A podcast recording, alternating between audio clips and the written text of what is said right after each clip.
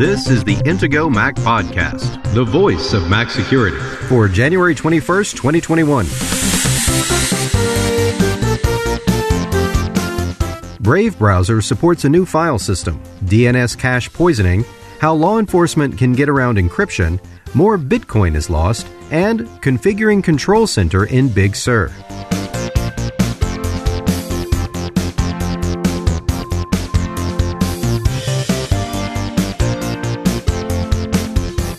Now, here are the hosts of the Intego Mac podcast veteran Mac journalist Kirk McElhearn and Intego's chief security analyst Josh Long.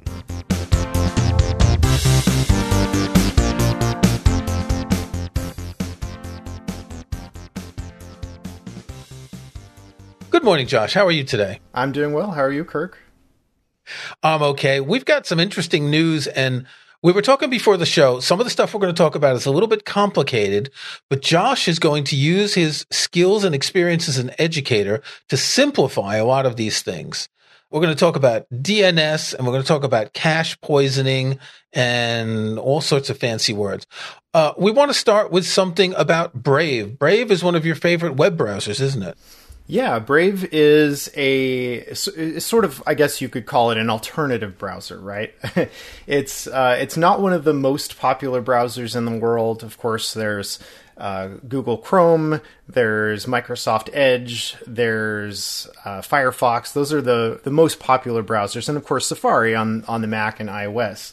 But Brave is a multi-platform browser and uh, they just got in the news because they are the first desktop browser to add native support for a new protocol.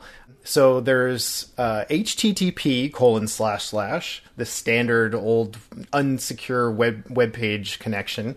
There's also HTTPS colon slash slash, which means you're connected to a secure web page, and uh, there have been various other protocols that certain browsers have implemented over time and, that have come and gone. FTP? Yeah, Gopher? FTP. Um, Who remembers Gopher? Raise your hand. Gopher, yeah. That uh, I, I know some browsers were still hanging on to Gopher for quite a while after it was no longer in wide use. Uh, and I think just fairly recently, I want to say, um, some browsers got rid of uh, FTP uh, being a supported protocol. But yeah, so IPFS uh, stands for Interplanetary File System.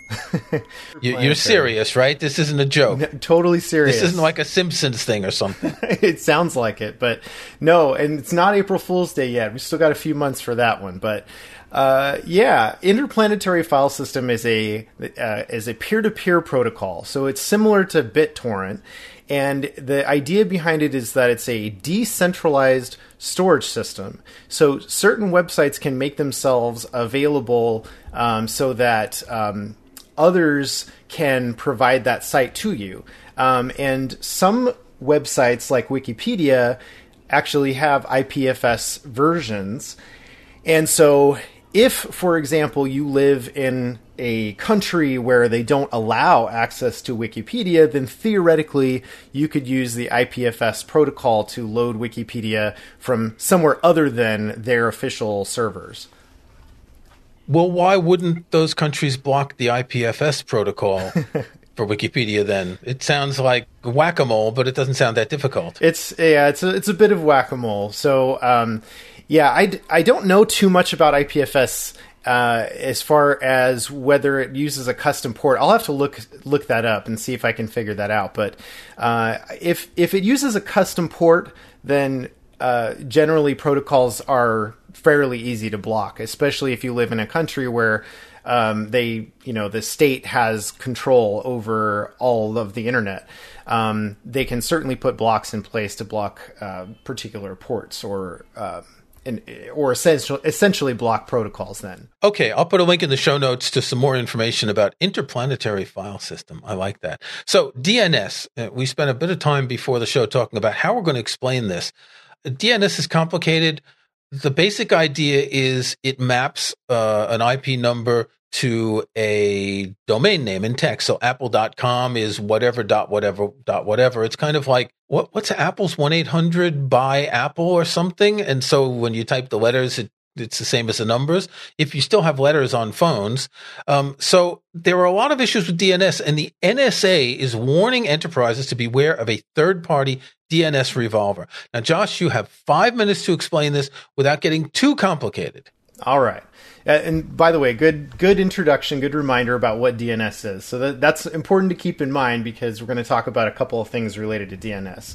So, third party DNS resolvers. Now, if the NSA is warning that you shouldn't be using third party DNS resolvers, that sounds scary. So, if you've seen this headline, you might be wondering what they're talking about, and should you trust that we really shouldn't be using third party DNS? But here's the thing they're talking specifically about enterprise networks. So, that means a, uh, a network at, at work, you know, not your home network, uh, not public networks that you might be connected to in a cafe or a library or other places like that.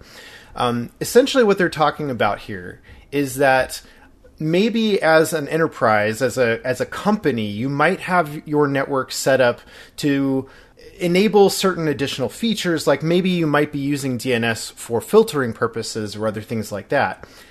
And if you are, as an enterprise, if you're allowing people to use other DNS besides the one that you're providing, then theoretically they could get around some filters that you're putting in place, and and that could put them at risk. Okay, so most of us we just have our DNS set to automatic, and in that case, the the router that our device connects to is going to tell the device which DNS server to use, and so it's therefore the router where the DNS server is defined, right? Right. Yeah. Exactly. And so there's multiple places where it could be defined. Um, it can be defined on your system, whether it's a Mac or iOS device. Um, it could be on the router that you're connected to, or somewhere upstream from there. It, it, it kind of depends. Um, but there are a few different places where, where it could be coming from. But uh, but your DNS provider if if you're on a home network now that's that's a totally different situation so the NSA basically is saying this is something that you should kind of try to avoid allowing users to do on your corporate network if you run a corporate network but the thing is if you're not running a corporate network if you're trying to uh, have more private or more secure DNS lookups for for yourself for your home network for example um, then you sh- really should be using a third party DNS resolver, if not a VPN, which we'll talk about a little bit more in a minute. So, what's the main reason to do this? This is a security thing, right? To use a specific DNS resolver. Yeah, it's so it's it, it can be multiple things. It could be for privacy purposes. Um, if you are using your internet service provider's DNS, most of the time your ISP is just going to be providing plain old standard DNS. Um, you don't really necessarily know what kind of DNS system they're using. You don't know whether uh, they're going to be blocking things. Uh, very likely, they are going to be logging everything that uh, every website that you are looking up or attempting to access. Um, and that's where this can be a privacy concern. Now, if you're using a third party DNS provider, you want to make sure, ideally, that you're using one that supports um, DNS over HTTPS or DNS over TLS. So that's DOH. So these DOT. are two encrypted protocols. Right. These are encrypted protocols. Um, if you uh, want to use a third party encrypted DNS provider on your phone, um, an easy way to do that is to download the 1.1.1.1 app.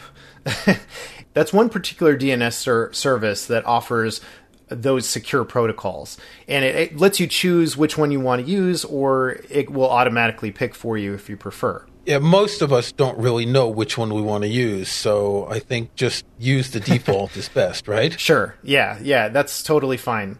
Um, basically, the, the the main reason why you might want to use DNS over HTTPS is because it sort of hides itself uh, and and appears in, at, at a cursory glance if someone's monitoring all the traffic on their network and trying to prevent you from using your own custom DNS, it's much more difficult for them to block DNS over HTTPS because it uses the standard port that HTTPS web traffic uses. So DNS can be actually kind of dangerous if it gets attacked and spoofed. And we've got something.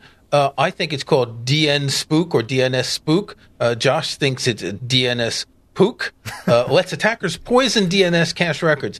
And so this sounds really complicated. And what I got from this is that if someone uses this attack, it's kind of like phishing, but there's no way you can protect yourself. So we've always told you if you get a link in an email to click on a link to log into a site, hover your cursor or tap and hold on an iOS device to make sure it's correct. Look in the address bar of the browser to make sure the spelling's correct. But with this DNS spook attack, someone could actually misdirect your DNS search to a website that's fake, but that has the exact same address. So you can't protect yourself even if you're looking at the address. Do I get that right?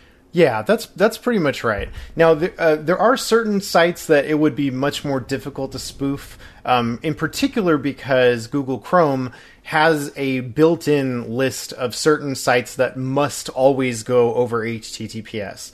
Um, and so, in in certain scenarios, it would be very difficult to really pull off a successful phishing attack using uh, poisoned cache. But there's a lot of things that you can do with DNS cache poisoning. Um, so yes, when I first saw this name, so it's capital DNS and then lowercase p o o q. Um, and I, I'm I'm pretty sure they probably want you to pronounce it DN spook or DNS spook, perhaps. Um, so it's got a nice logo. It's got a logo, and that's that's basically the reason why we got to talk about it, right? Because it's a it's the latest vulnerability that's got a logo and a custom name. So why not? Oh boy. Okay. So DNS spook. Um, the basic idea behind this is that it's uh, another way to do DNS cache poisoning. And the reason why it's worth mentioning here is just that um, your ISP might not have updated their their DNS servers yet. So if you are just using your standard home network, uh, the default DNS that your ISP provides, this might be a good opportunity to consider switching to something else. Now, there's DNS providers like uh, Cloudflare, which offers the 1.1.1.1 that we mentioned. Uh, we've we've talked before about Quad Nine. Quad9.net uh, is another um, provider that uh, attempts to block some malicious sites and things like that. Um, there's also services like OpenDNS, which, uh, if you want to custom block things on your network, that can be kind of useful. The other thing, though, that you can do is you can use a VPN because when you're using a VPN, you're actually using the DNS that's provided by your VPN. Um, obviously, they're going to be using their own custom DNS most likely, and uh, and that's going to be much better and more likely to be fully up to date and more secure than your local ISP. And we'll link in the show notes to Private Internet Access, which is a VPN provided by our sister company, Private Internet Access. All right, let's take a break. When we come back, we're going to talk about how law enforcement can now get around your smartphone's encryption. Protecting your online security and privacy has never been more important than it is today. Intego has been proudly protecting Mac users since 1997, and our latest Mac Protection Suite includes the tools you need to stay protected in 2021. Intego's Mac Premium Bundle X9 includes VirusBarrier, the world's best Mac anti malware protection NetBarrier, powerful inbound and outbound firewall security, personal backup to keep your important files safe from ransomware, and much more to help protect, secure, and organize your Mac. Best of all, it's compatible with macOS Big Sur and the latest Apple Silicon Macs. Download the free trial of Mac Premium Bundle X9 from Intego.com today. When you're ready to buy, Intego Mac Podcast listeners can get a special discount by using the link in this episode's show notes at podcast.intego.com. That's podcast.intego.com. And click on this episode to find the special discount link exclusively for Intego Mac Podcast listeners. Intego, world class protection and utility software for Mac users, made by the Mac security experts.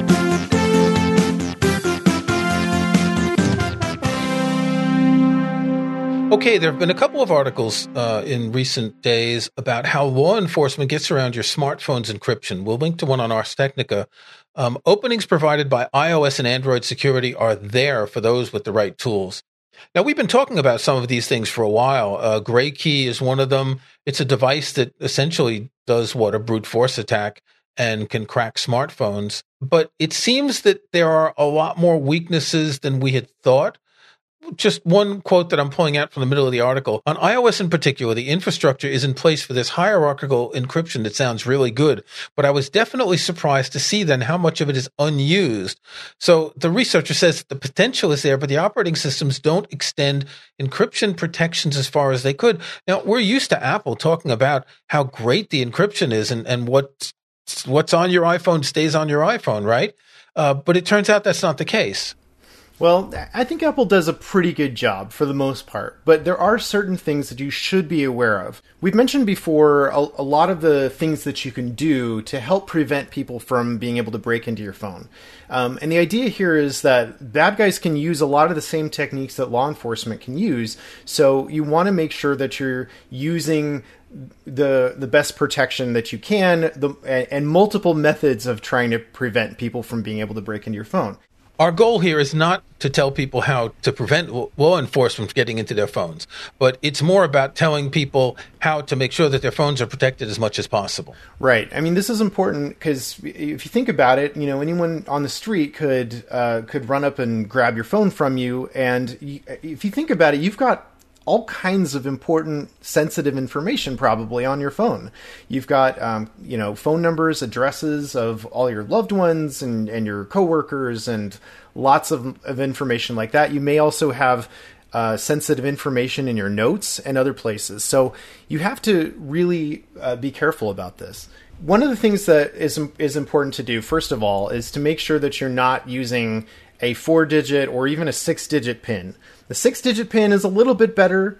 It gives you a lot more possibilities. So if someone is trying to just brute force, you know, crack into your phone by typing all the possible combinations, um, that's a million combinations, which can take a long time, all zeros through all nines. Um, but, you know, people tend to use things like dates um, and if somebody in particular is really targeting you, they're going to have like probably a pretty good idea of what types of codes you might be using. Um, and in fact, they might have even watched over your shoulder to watch you type something in. And even if they kind of get one or two numbers off, they can get pretty close just by observing what you're typing. We'll link in the show notes to an article I wrote last August. If hackers crack a six digit iPhone passcode, they can get all your passwords. And this was a chilling story that, well, it got me to change my passcode from six digits to I won't tell you how many. And we explained in the article how to make the change. Um, it's really important to not use a simple PIN. Right. Um, so you can customize it. You can choose a longer passcode. That's definitely the best thing to do if you're concerned about someone potentially being able to break into your phone. Um, so that's one thing. Um, another thing that, that is important to do is to make sure that you're using a recent enough iPhone. Uh, we've we talked about this before that uh, an iPhone 10 that's the iPhone with the X after it, Roman numeral 10, and the iPhone 8, which both came out the same year, and any phones before that are all vulnerable to um, a particular attack that um, cannot be patched in iOS software or firmware updates. So um, that makes those devices easier to crack into um, if somebody has the right tools or the willingness to um, to take the time to to uh, to go through the process to break into your device. It is possible to do. What I find interesting is at the end of this article, uh, they point out that Researchers at the nonprofit Upturn found nearly 50,000 examples of U.S. police in all 50 states using mobile device forensics tools to get access to smartphone data between 2015 and 2019. Now, if you remember just a few years ago, there was this big battle between the FBI and Apple to crack a smartphone after a, a shooting in San Bernardino. Yet, if 50,000 examples of police in all 50 states and this is just what they were able to find out. This means that these devices are now pretty much available to police anywhere. You can imagine if police can get a hold of them, then criminals can get a hold of them too. Absolutely. Um, and of course, it's much more difficult theoretically for a criminal to, to get a hold of one of these types of devices, but um, it's not impossible. Um, and so that is something that one should be a, a, little bit concerned about. The other thing, and, and, by the way, they don't really specifically mention that you want to have like an iPhone 10s or 10r or an, a newer model it, it, within this Ars Technica article that we're we're referring to here. That is a, an additional thing that's important to know. Um, now, another thing they do cover in the article, though, is that you want to make sure that you're using the latest version of your operating system. Um, this is uh, difficult to do sometimes on Android because, well, Android is sort of notorious for having a an ecosystem where you've got some phones that have to be updated by the manufacturer, and so they've got it their own custom versions of Android often and you got to wait for them to release their custom versions. And sometimes they don't release versions of Android for a phone that's a couple years old because they want you to buy the latest phone. Um, on iOS, this is a much better situation, and in in most cases, if you've got a phone from the last several years, you can still get a new uh, updated version of iOS for it. So make sure that when Apple does release a new version of iOS, that you update to it relatively quickly, um, because that will also protect you from a lot of known vulnerabilities that are then going to be usable by attackers to break into phones. One thing worth noting about Android is there is a version of Android called Android One Android One comes with certain phones, and if you buy a phone with Android One, you're guaranteed to get upgrades for at least two years. I'll put a link in the show notes to the Android One website. Most of the phones are Nokia phones. Nokia is owned by Microsoft. Is that it? I believe so, yeah. Yeah, so it's mostly Microsoft phones. Remember Microsoft when they had their own phone? I have one of these that I bought a few years ago. It was relatively inexpensive. It's probably too old to get updates, but if you're really concerned about Android, and updates, then you might want to consider going for one of these phones rather than the latest Samsung or whichever. These aren't the high end flagship phones. They're relatively inexpensive. It looks like the most expensive one I see here on the UK website is 500 pounds. So that's half the price of an iPhone. Of course, you could also just get an iPhone. you could. That'd probably be easier. But no, some people need to use Android. Maybe their business requires they use Android, or you know, there's some sort of policy sure. or whatever. But right, um, I think it's an interesting option because when I did buy one, it was relatively cheap. It was about hundred pounds, and it was a pretty decent phone. But I should get it out of my phone drawer and charge it one of these days because I haven't used it in a while. By the way, um, a lot of people assume that you have to pay quite a bit of money to get an iPhone, but but Apple actually does sell the second generation iPhone SE uh, for three ninety nine, uh, three hundred ninety nine dollars US, um, which is actually really reasonable. I mean, a lot of the hardware in it is a little bit older, but they do have last year's processor in it. Um, so it's not a bad phone uh, at a really good price, actually. So um, you know, if if cost is a big, if that's been a factor preventing you from getting an iPhone in the past, um, it's certainly a lot more affordable today than it ever has been before. Okay, so this is one of these stories that I see and they make me snicker a little bit. Last episode, we talked about someone who, what, he lost $220 million worth of Bitcoin because he couldn't remember the password. Well, this time we've got a story. It's here in the UK. Someone has on a hard drive that he threw out in 2013. He has a Bitcoin wallet. 2013, that's seven years ago, almost eight years ago and apparently it contains about 200 million pounds worth of Bitcoin. That's about 260 million dollars. It's even more than last week's Bitcoin loser, I guess. now, I would assume when the guy tossed it in 2013, um, he he accidentally threw out one hard drive instead of another one. Back then, it was probably worth a few hundred pounds, so he didn't care about it. It's in a um, landfill. Uh, he he lives in the town of Newport in the UK. It's in the landfill, and he wants the town council to dig it up. And he says, if you find it, I'll give you 25% of it. So potentially 50 million pounds. He's pretty sure of having traced the records for the trash in the landfill that he knows. So he knows pretty much where in the landfill it's located because they, they keep track of serial numbers of, of trash cans here. Um, but the town council said, no, we're not going to do that because if they don't find it or if he can't get the Bitcoin, he's not going to give them anything. And this could cost a lot of money. And it's probably also a, a safety issue that if they're digging up stuff from the landfill, it could be dangerous. Boys and girls, just don't throw away hard drives if it's got your Bitcoin wallet and, you know, make copies of all that. If you've got millions of dollars or millions of pounds worth of Bitcoin, God, get a safety deposit box. Write things down on paper and put them in there. Yeah. Yeah. It's, it's really kind of funny that we have this kind of story a couple weeks in a row. But yeah, I mean, when you're talking about things that are worth millions of dollars now, in 2013, uh, this wasn't worth nearly as much as it is now. Um, he did say that he had two identical hard drives, and he says he threw out the wrong one. Um, well, okay, but the, the, it is very interesting, and I do. It does make you wonder, like how much of mined bitcoins have been lost or thrown out accidentally or people have lost passwords well that article last week said something like 20% of bitcoins have been lost yeah i, I don't know how they come up with that number but it's either way i mean regardless it's interesting uh, and yeah I'm, I'm sure there are a lot of people who have potentially lost a lot of money because either they didn't realize that it was going to be worth so much someday and they just kind of didn't care about it and got rid of it, but or uh, accidentally got rid of it. Finally, I want to talk about a story I wrote in November we haven't discussed on the podcast. It's how to configure and use Control Center in macOS Big Sur.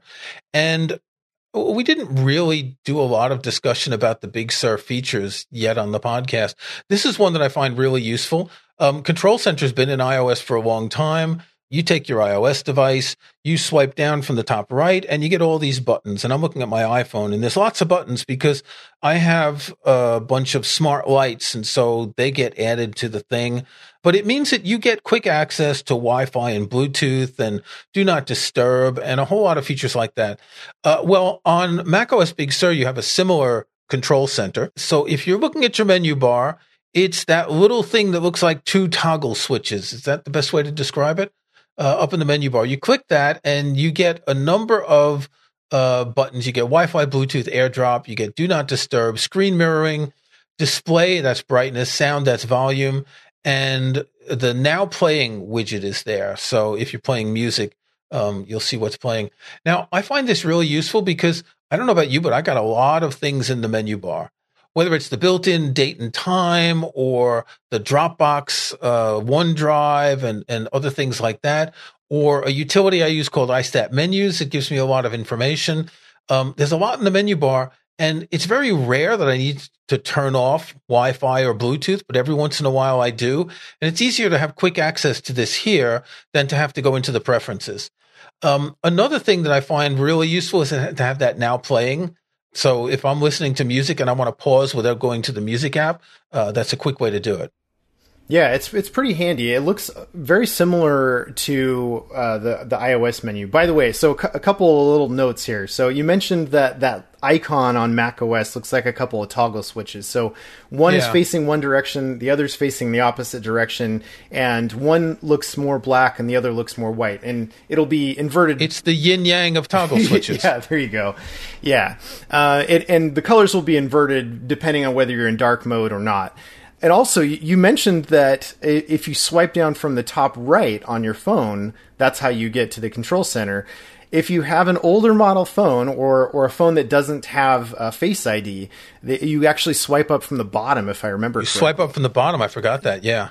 Yeah, so um, so could be a little bit different depending on on what you're using, but um, yeah, this is really handy. I do like that Apple has uh, added this to Big Sur. It seems like um, something that makes a lot of sense. It actually makes the menu bar look a lot cleaner because previously you had uh, separate icons up there for you know for Wi-Fi and for Bluetooth and uh, and various other things that are now all included underneath the control center. So when you click this control center display, let's say if you click on Wi-Fi, it opens up another dialog for Wi-Fi. So it'll let you turn Wi-Fi on and off. It'll let you choose a network. It'll let you look for other networks, open network preferences, etc. If you click AirDrop, then you see the different options. Um, so all of these little, I guess, buttons in Control Center go to further options, w- which you might get on the iPhone by pressing and holding. If you want to configure Control Center, you have some options in the dock and menu bar preference pane of system preferences. What you can do with this is you can choose for some of the devices which ones will also show in the menu bar because you might want some of them to show in the menu bar. And there are a couple of other modules that you can choose optionally. And then there are also some other controls for the menu bar. Now, I'm just going to plug a utility that I've been using for a couple of years that I really like. It's called Bartender. Uh, what it does is it allows you to choose the menu extras that are visible in your menu bar. And when you hover your cursor over the menu bar, displays all the rest. So I've got, I don't know, a dozen that are visible. And when I hover the cursor, I've got 10 more for things that I don't need often. For instance, 1Password, I don't need visible all the time.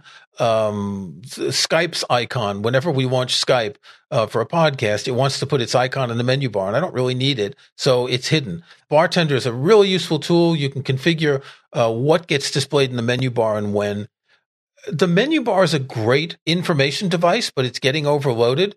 Now, Josh, you remember Control Strip, don't you? Back in Mac OS 7, System 7? Yeah, yeah. It was, I think, still around uh, all the way through Mac OS 9. So, Control Strip was something that showed up at the bottom of the display, and you could click something to make it expand or to hide, and you just have a little tab at the bottom left corner of the display. And it was very similar. You controlled things the way we do now from the menu bar. Right. Yeah. You could actually, I remember, move it around. So if you wanted it to be, uh, it just had to always be pinned to the to the uh, left side, or or could you also pin it to the yeah. right too? I'm trying to remember. I don't remember. But but it was it was practical. Yeah. Yeah. I'll see if I can find a screenshot. If so, I'll put a link in the show notes for anyone who doesn't know Control Strip. It's clear that uh, the menu bar today was inspired by Control Strip, and Control Strip could also have third party modules.